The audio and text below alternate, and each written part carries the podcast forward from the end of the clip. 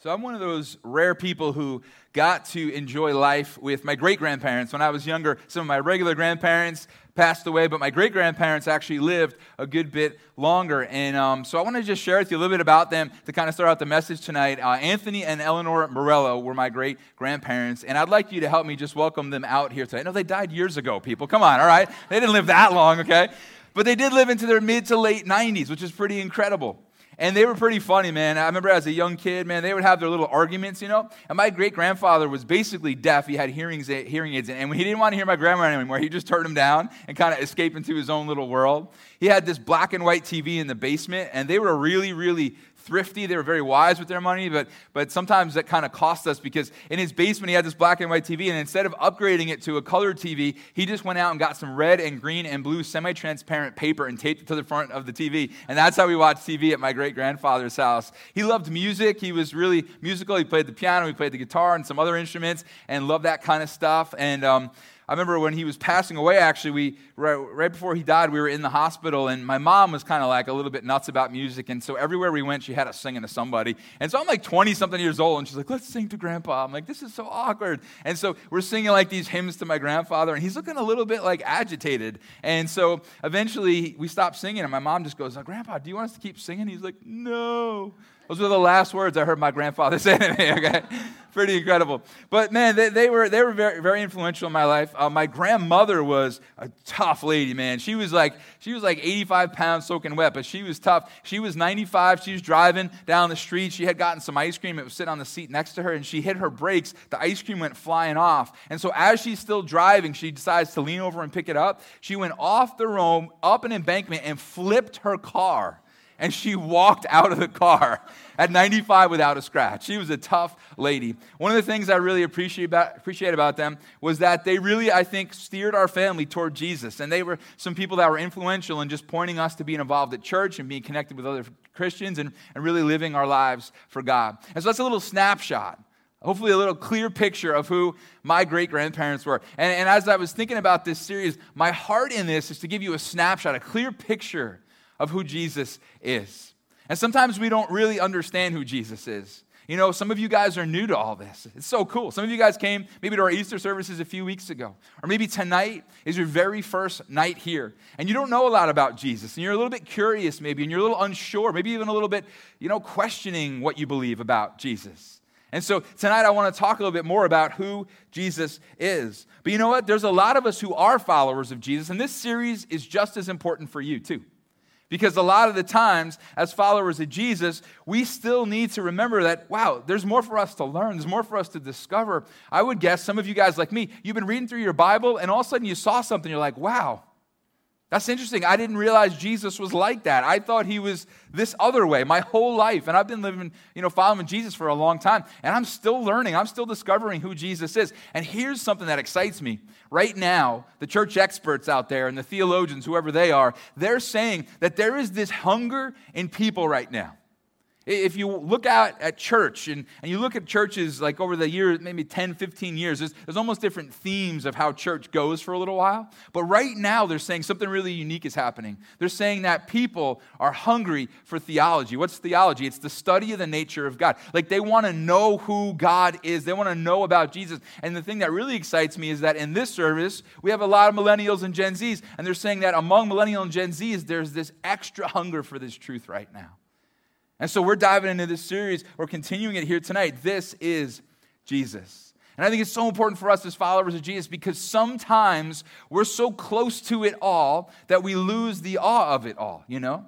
Sometimes we're just so near it that we lose some of that passion, you know? It's kind of like this familiarity poisons passion, you know? Like you ever had a new phone, a new car, and you were real excited about it. And, and at first, it was just everything. You were polishing that car, you were out there, you were taking it everywhere. You wouldn't drive it in the rain. It was in the garage every night, whatever those things are. And you like, you're just like, I'm gonna take care of this thing. But eventually it's like, whatever, man. It got dinged up a little, got some scratches, and you know, you just kind of got used to it all. That leather wear, you know, that new car smell wore off.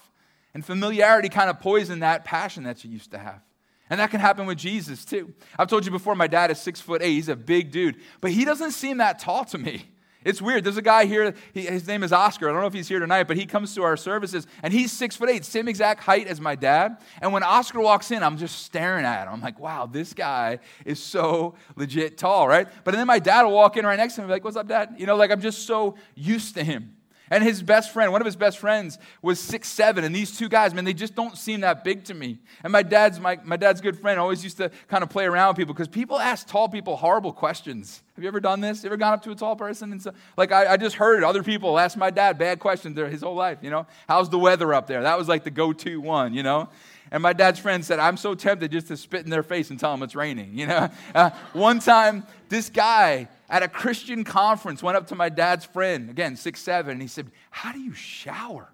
And my dad's friend said, Naked, how about you? Like, come on, I'm just sick of these questions, you know?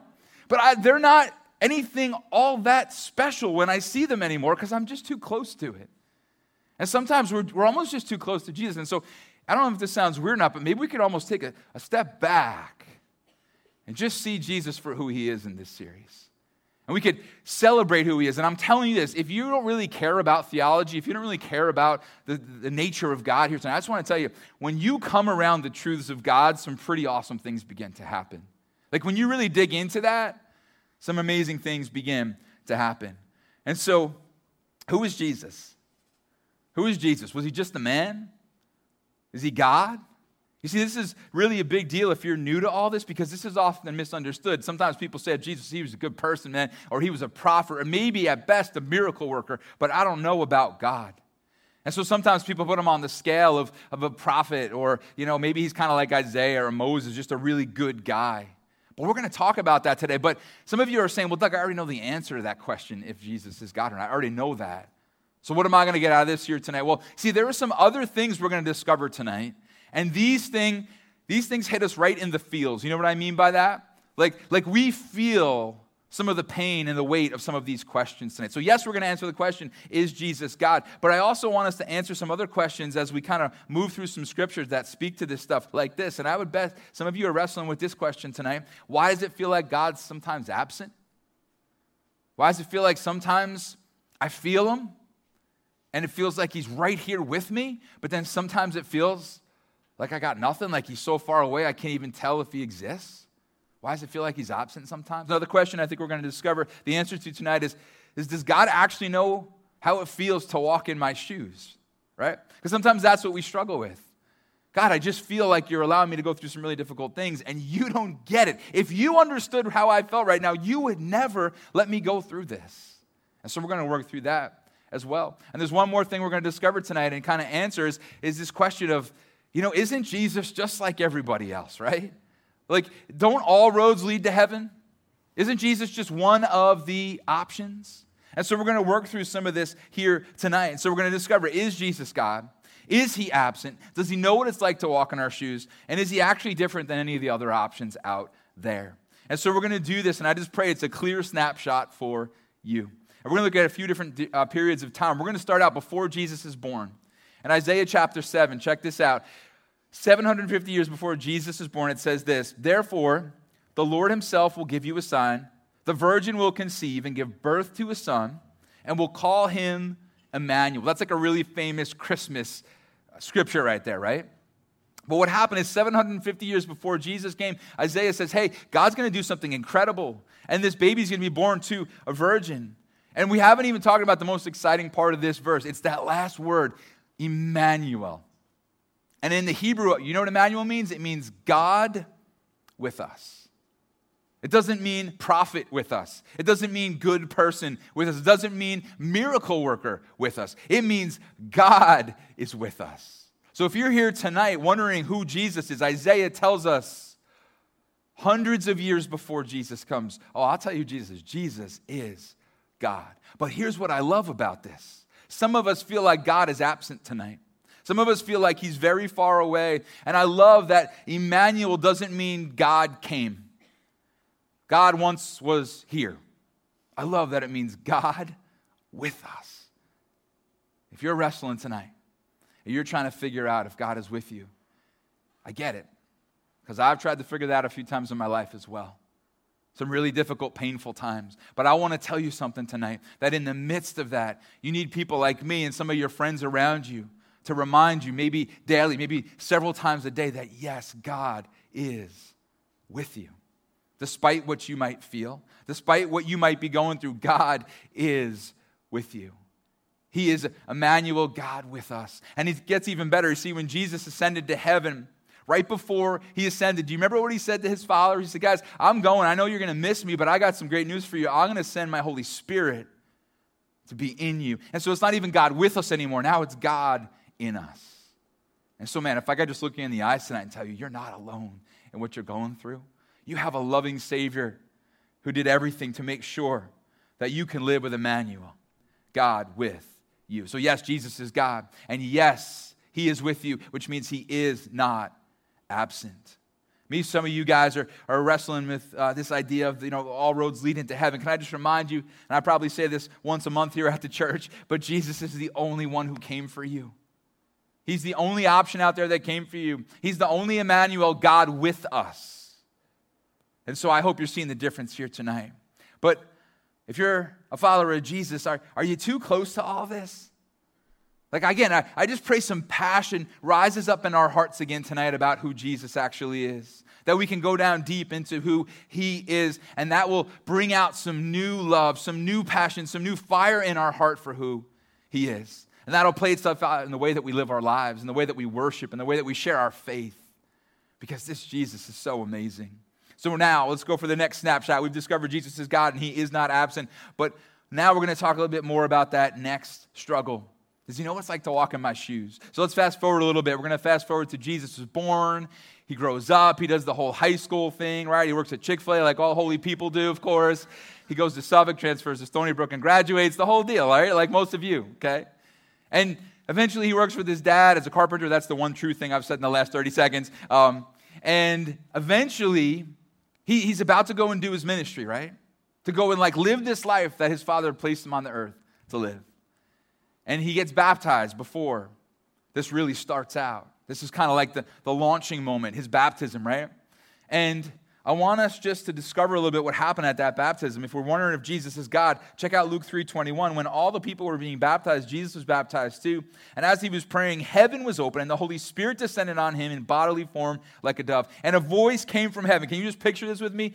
You are my son, whom I love. With you I am well pleased. Just imagine standing on the shore that day and experiencing that.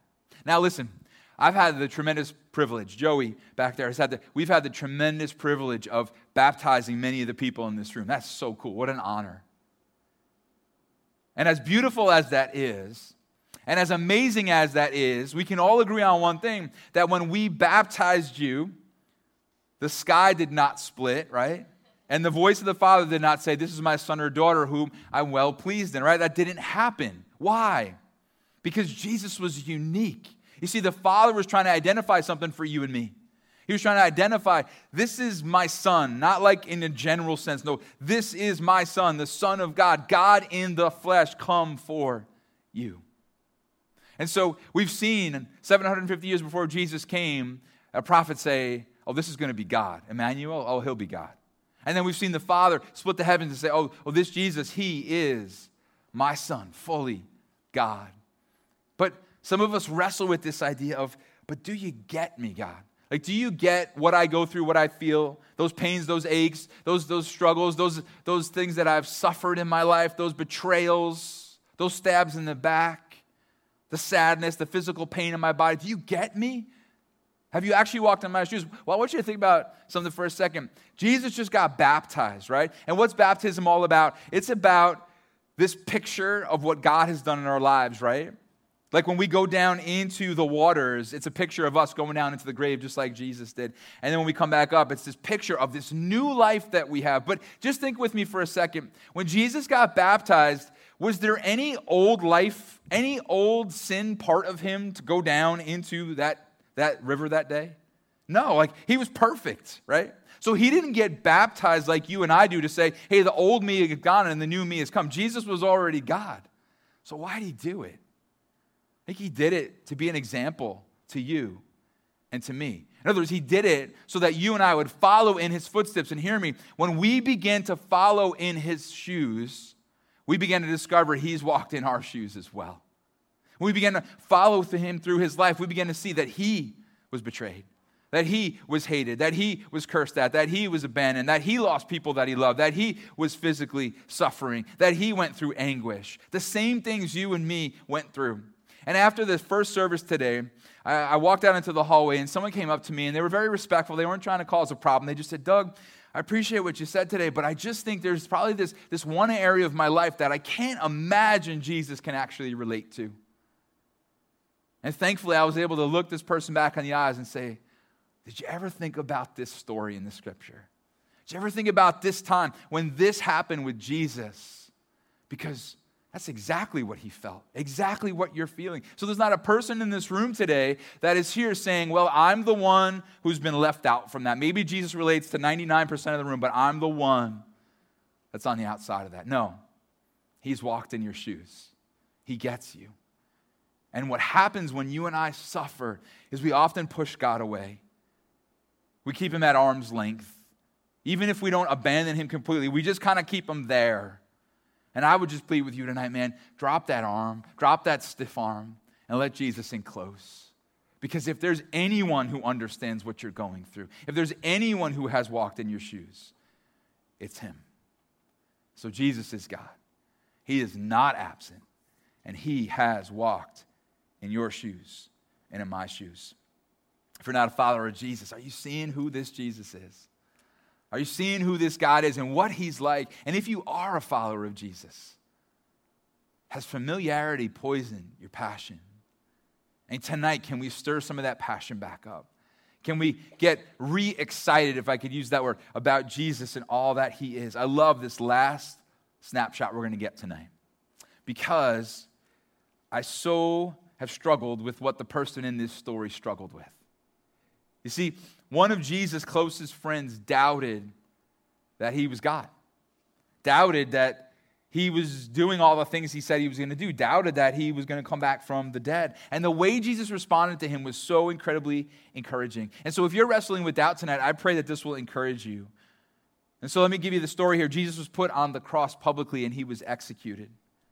And everybody assumed it was over right? Like none of Jesus' followers had set up a tent right outside the tomb, expecting him to come out at any moment. They had all gone back to their own lives, they had all run away, right? And so no one thinks Jesus is coming back at this point. But then a few days later, some women claim that they saw an empty tomb, and, and some of the followers of Jesus run to the tomb and, and they see the tomb is empty, and the, some of the women begin to say, We saw Jesus with our own eyes. And then a little while later, Jesus shows up and he spends time with his followers, his disciples, right? But there's this one guy who missed it. There's one guy who didn't see the empty tomb, and there's one guy who wasn't there when Jesus showed up. He missed it. You ever been watching, guys in the room, you ever been watching a sporting event with your friends? And you're watching it, and man, like the team that was losing is now making a comeback, right? And, and as they're marching their way down the field, you're like, oh man, this is so great, but I really have to use the bathroom. Like, this is horrible, horrible timing because they're getting closer and closer. Or maybe you're a baseball guy and you're watching baseball, and man, your team was down and they're working their way back, and now the bases are loaded, but man, you have got to go to the bathroom. As so you walk down the hall and you close the door, and as soon as you do, what do you hear? Your friends in the den, yes, right? Touchdown, grand slam, buzzer beater at half court, right? Whatever it might be. You ladies in the room, you all gathered around watching The Bachelor or a Hallmark movie. And you're sitting there, man, and you know he's going to choose her. I know it. I know it in my bones. But they keep drawing this thing out. If they go to commercial break again, I got to go to the bathroom, right? And you walk down the hall, and as soon as you close the door, you hear the ladies bawling. You come back. He chose her. I knew he'd choose her, but I missed it, right? Guys, let me tell you something. When Jesus showed up with the disciples, Thomas was in the bathroom, so to speak. he, he missed it, right? And I want you to hear what happens here. John 20, verse 24. Now, Thomas, also known as Didymus, one of the twelve, was not with the disciples when Jesus came. Worst timing ever, right? So the other disciples told him, We have seen the Lord. But he said to them, Guys, and I got to tell you, and I'm not proud of this, I would have said the same thing Thomas is about to say if I were there. He says, Unless I see the nail marks in his hands, and put my finger where the nails were, and put my hand into his side, because when he was on the cross, they put a, a sword into his side, a spear into his side, to make sure he was actually dead before they took him off the cross, so no one could say, Oh, he just revived. No, they were sure he was dead. He says, Unless I do all that, I will not believe. Thomas can't fathom that Jesus is alive. Who comes back from the dead, right? Some of you are there tonight. You are there right now. You're going, I, I like some of this Jesus stuff. I like some of this forgiveness stuff and this mercy stuff. I like some of this, you know, wow, life change. This that sounds good. But somebody coming back from the dead? I don't know if I could go there, right? Verse 26 a week later, a, a week after the disciples saw Jesus, a week later, his disciples were in the house again, and, and Thomas was with them. Though the doors were locked, Jesus came and stood among them and said, Peace be with you. Guys, I guarantee Thomas's jaw drops. He thinks he's seeing things. He can't believe his eyes. And then look at how Jesus handles this this whole issue. Verse 27, first of all, he wasn't in the room when Thomas said what he said. But look at what he says Thomas, put your finger here. See my hands. Reach out your hand. Put it into my side, Thomas. Stop doubting and believe. And what's so important, if you're wondering tonight who Jesus is, it's so important what Thomas says next because he doesn't say, Oh, great prophet. He doesn't say, Oh, miracle worker, oh, good person. Look at what he says My Lord and my God. And so we've seen a prophet tell us Jesus was God. We've seen the Father tell us Jesus was God. But now we've seen a doubter tell us that Jesus is God as he stared him in the face after the resurrection. And this was no ghost standing there with Thomas. This was no mirage or hologram because those things don't have nail holes that you can touch. Those things don't have holes in your side that you can feel where that spear would have gone into his flesh. Those things can't be hugged. Those things can't be held. Those things are very different than a risen Savior. But I love that Jesus has appeared to this doubter and I got to tell you guys, one of the reasons Jesus came back from the dead is to turn doubters into followers. And that's me. I'm a doubter turned into a follower. I'm, a, I'm someone who struggled in my faith that, that, man, by God's grace, I've, I've more and more begun to say, okay, God, I, I've, I've seen, I've seen through history, I've seen through changed lives, I've seen through all those things we talked about last week.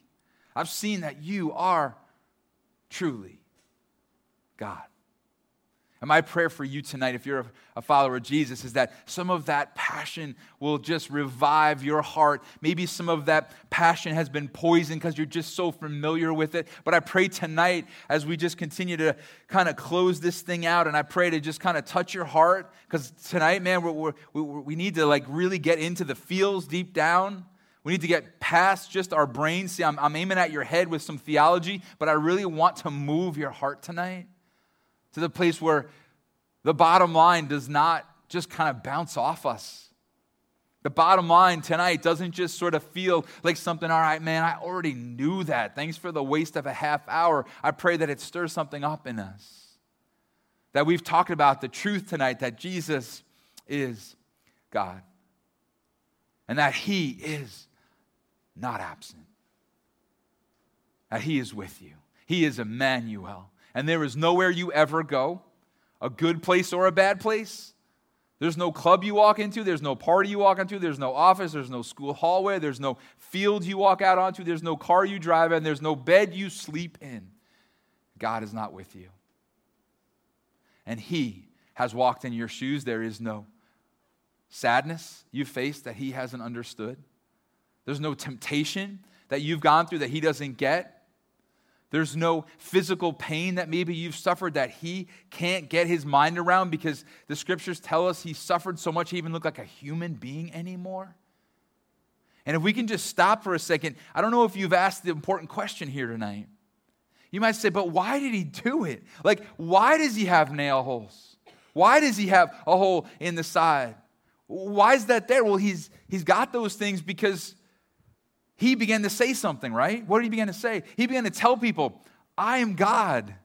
I'm God in the flesh. I'm Emmanuel. I'm the Messiah. I'm the Savior. And the religious leaders freaked out and they put him up on the cross. And he died. And you might be, what kind of God does that? What kind of God, what kind of all powerful God allows some people to put him on a cross? I'll tell you what kind of God does that. A God that's so crazy about you that he knew that was the one way he could purchase you back. That was the one thing that could make you his. And if you're here tonight saying, I just think all roads lead to heaven, I think, you know, really Jesus is another inspiring figure. Can I remind you that Buddha didn't get on a cross for you? Muhammad didn't get on a cross for you, and Allah didn't get on a cross for you, and no one else got on a cross for you. Jesus is not one of many options, He is the option. And He loves you, and He wants a relationship with you. And so this God came, and He walked in our shoes, and He got on a cross so that we could know Jesus is God. He is not absent and He wants a relationship with us. Several years ago, my friend adopted a bunch of kids from overseas. He actually adopted eight kids from overseas. And I want you to just imagine as we close out here tonight, I want you to imagine that you're one of the kids in the orphanage waiting to be adopted. I want you to just imagine, please just go with me for a minute and put yourself there. You've been neglected. You've been abandoned. You've been physically abused and you have been sexually abused. And you are in this hellhole and you're waiting for rescue. And the director of the orphanage walks in one night and says, I got a phone call and we have some prospective parents that would like to meet you tomorrow. And your heart begins to beat. You begin to think about what this could mean for you, what a new home would look like for you, a new family. Will you have siblings? What's it all going to be like? And so you can hardly sleep. And you wake up that next day and you're just counting the seconds. Oh man, when are they going to come? When are they going to come? And, and the doors open. But it's not a set of parents, it's the director of the orphanage. And, and he's got a phone and he holds up a phone to you. And on the phone are these parents that are possibly interested in you. And your heart sinks because you wanted them to come for you. Not just show up on some device, not send a representative, right? But you kind of push past that. And you begin to talk with them, and, and you're, you're hoping for good, healthy conversation. You're hoping to kind of connect, you know? But it's just weird. They, they begin to ask you some strange questions. They begin to kind of ask you about your past and, and where you've been and the mistakes you've made and the things that you've done. And they begin to ask you to see how smart you are, how to spell this word. And they say, hey, go pick that up. Let's see how strong you are. And, and there's all this performance involved. And at the end of it, though you tried your hardest, you hear them say to the director, We're not interested in this one. The director walks out, and your heart sinks, and you just wonder what's next. And a few minutes later, the door opens again, and maybe some parents, I don't know, but no, it's the same, same guy with, a, with another set of parents on a phone, and you go through all the same stuff the interrogation, the performance. And again, those words ring out We're not interested. We're not interested in this one. And as the director of the orphanage walks out this time, you yell after him, I don't even want to be adopted anymore. A minute goes by and the doors open again, and this time, two parents walk through the door. They're there. They came for you. You kind of can't believe it, but, but you, you're automatically figuring, well, they're obviously just going to do the same things the other parents did. They're obviously just going to, you know, ask me to perform and kind of interrogate me about my past mistakes and try to figure out where I've been and what I've done. But as you really look them in the eye, man, there is a love in their eyes that you've never seen before. It's almost like they, they loved you before they even got there. You begin to imagine, all right, well, well they came, but they have no idea what I've been through. There's no way they could relate to me. And, they, they sit down with you and they just begin to ask you questions. Tell us your story. And you begin to, to tell them about the neglect and the abuse. And, and you begin to weep. And, and they begin to weep. And they begin to say, We've been through this. We grew up in an orphanage as well. This is our story. Your story is our story. We've walked right in your shoes.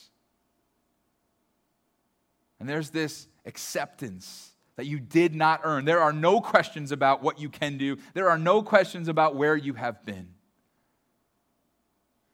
And when all is said and done, these parents that came for you, these parents that have walked in your shoes, these parents that are there because there's a love in their heart for you, pick you up and carry you home. That's, that's Jesus. This is Jesus the Son of God, who came for you, who's walked in your shoes, who is the only option, the only one who doesn't make it about your performance because he performed in your place. Jesus is God. Let's pray together. God, we are so humbled by the fact that, God, you have done so much for us. Jesus, we are those orphans. We are those orphans waiting for rescue, God. Neglected, abandoned, abused, God. And yet you are the one who did not send a representative. You did not send someone to interrogate us and to kind of make sure we were good enough. But God, you came with love in your eyes and you walked in our shoes. Jesus, we thank you tonight, God, that we can weep with you for the things that we've been through, and you get it. You can put your arm around us and say, I have been there, and I am with you. If you're a follower of Jesus tonight, I just want to encourage you to pray through some of this stuff. If you recognize that this familiarity has poisoned your passion, would you just take a minute and would you really bring that before God. Say, God, I got to be honest. I haven't had that fire in my heart for you lately, God. I haven't had that genuine love for you. I, maybe, I don't know, I just I haven't paused enough lately to step back and see you for all that you are. Or, Jesus, you have felt absent. But, God, I'm going to cling to the truth tonight that you're God with us, Emmanuel. God, you have felt just sort of like there's no possible way you could relate to me. And, and so I, I admit tonight I've kept you at arm's length, and God, I want that to change. Oh God, I drop, I drop my arm. And I come in close, Lord. If you're not a follower of Jesus, I pray tonight you've seen the, the difference between Jesus and everybody else. He's the one who came for you, and He's the only one who got on a cross in your place and rose back from the dead to save you. If you want to put your trust in Him tonight, it would be so awesome if you would pray with me just quietly right now. You could say something like this Jesus, thank you for coming for me. Thank you for not being absent. Thank you for walking in my shoes. And thank you that you are the one and only Savior of the world. Tonight, I ask you to be my personal Savior, to rescue me from my sin and death uh, uh, my shame and the death that I was headed for apart from you. Thank you for your love for me. And show me, God, how real you are and what it is to follow you. Before we open our eyes here, you don't have to do this next step, but it would be awesome just so I could be praying for you. If you would just look up at me real quick, if you prayed that prayer for the very first time today, I'm just kind of looking around the room quickly. Did anybody do that? Awesome. I see you. Anybody else? first time today. is putting your trust in Jesus. God, we praise you and we thank you that you have done great things today. And we celebrate with you, God, the lives that you're drawn to yourself. We love you, Jesus.